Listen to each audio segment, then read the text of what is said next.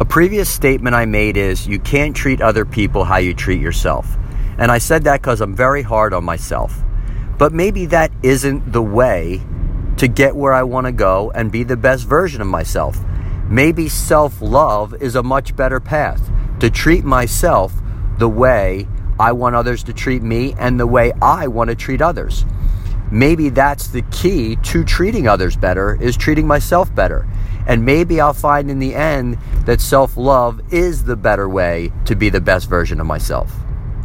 So I will be practicing self love.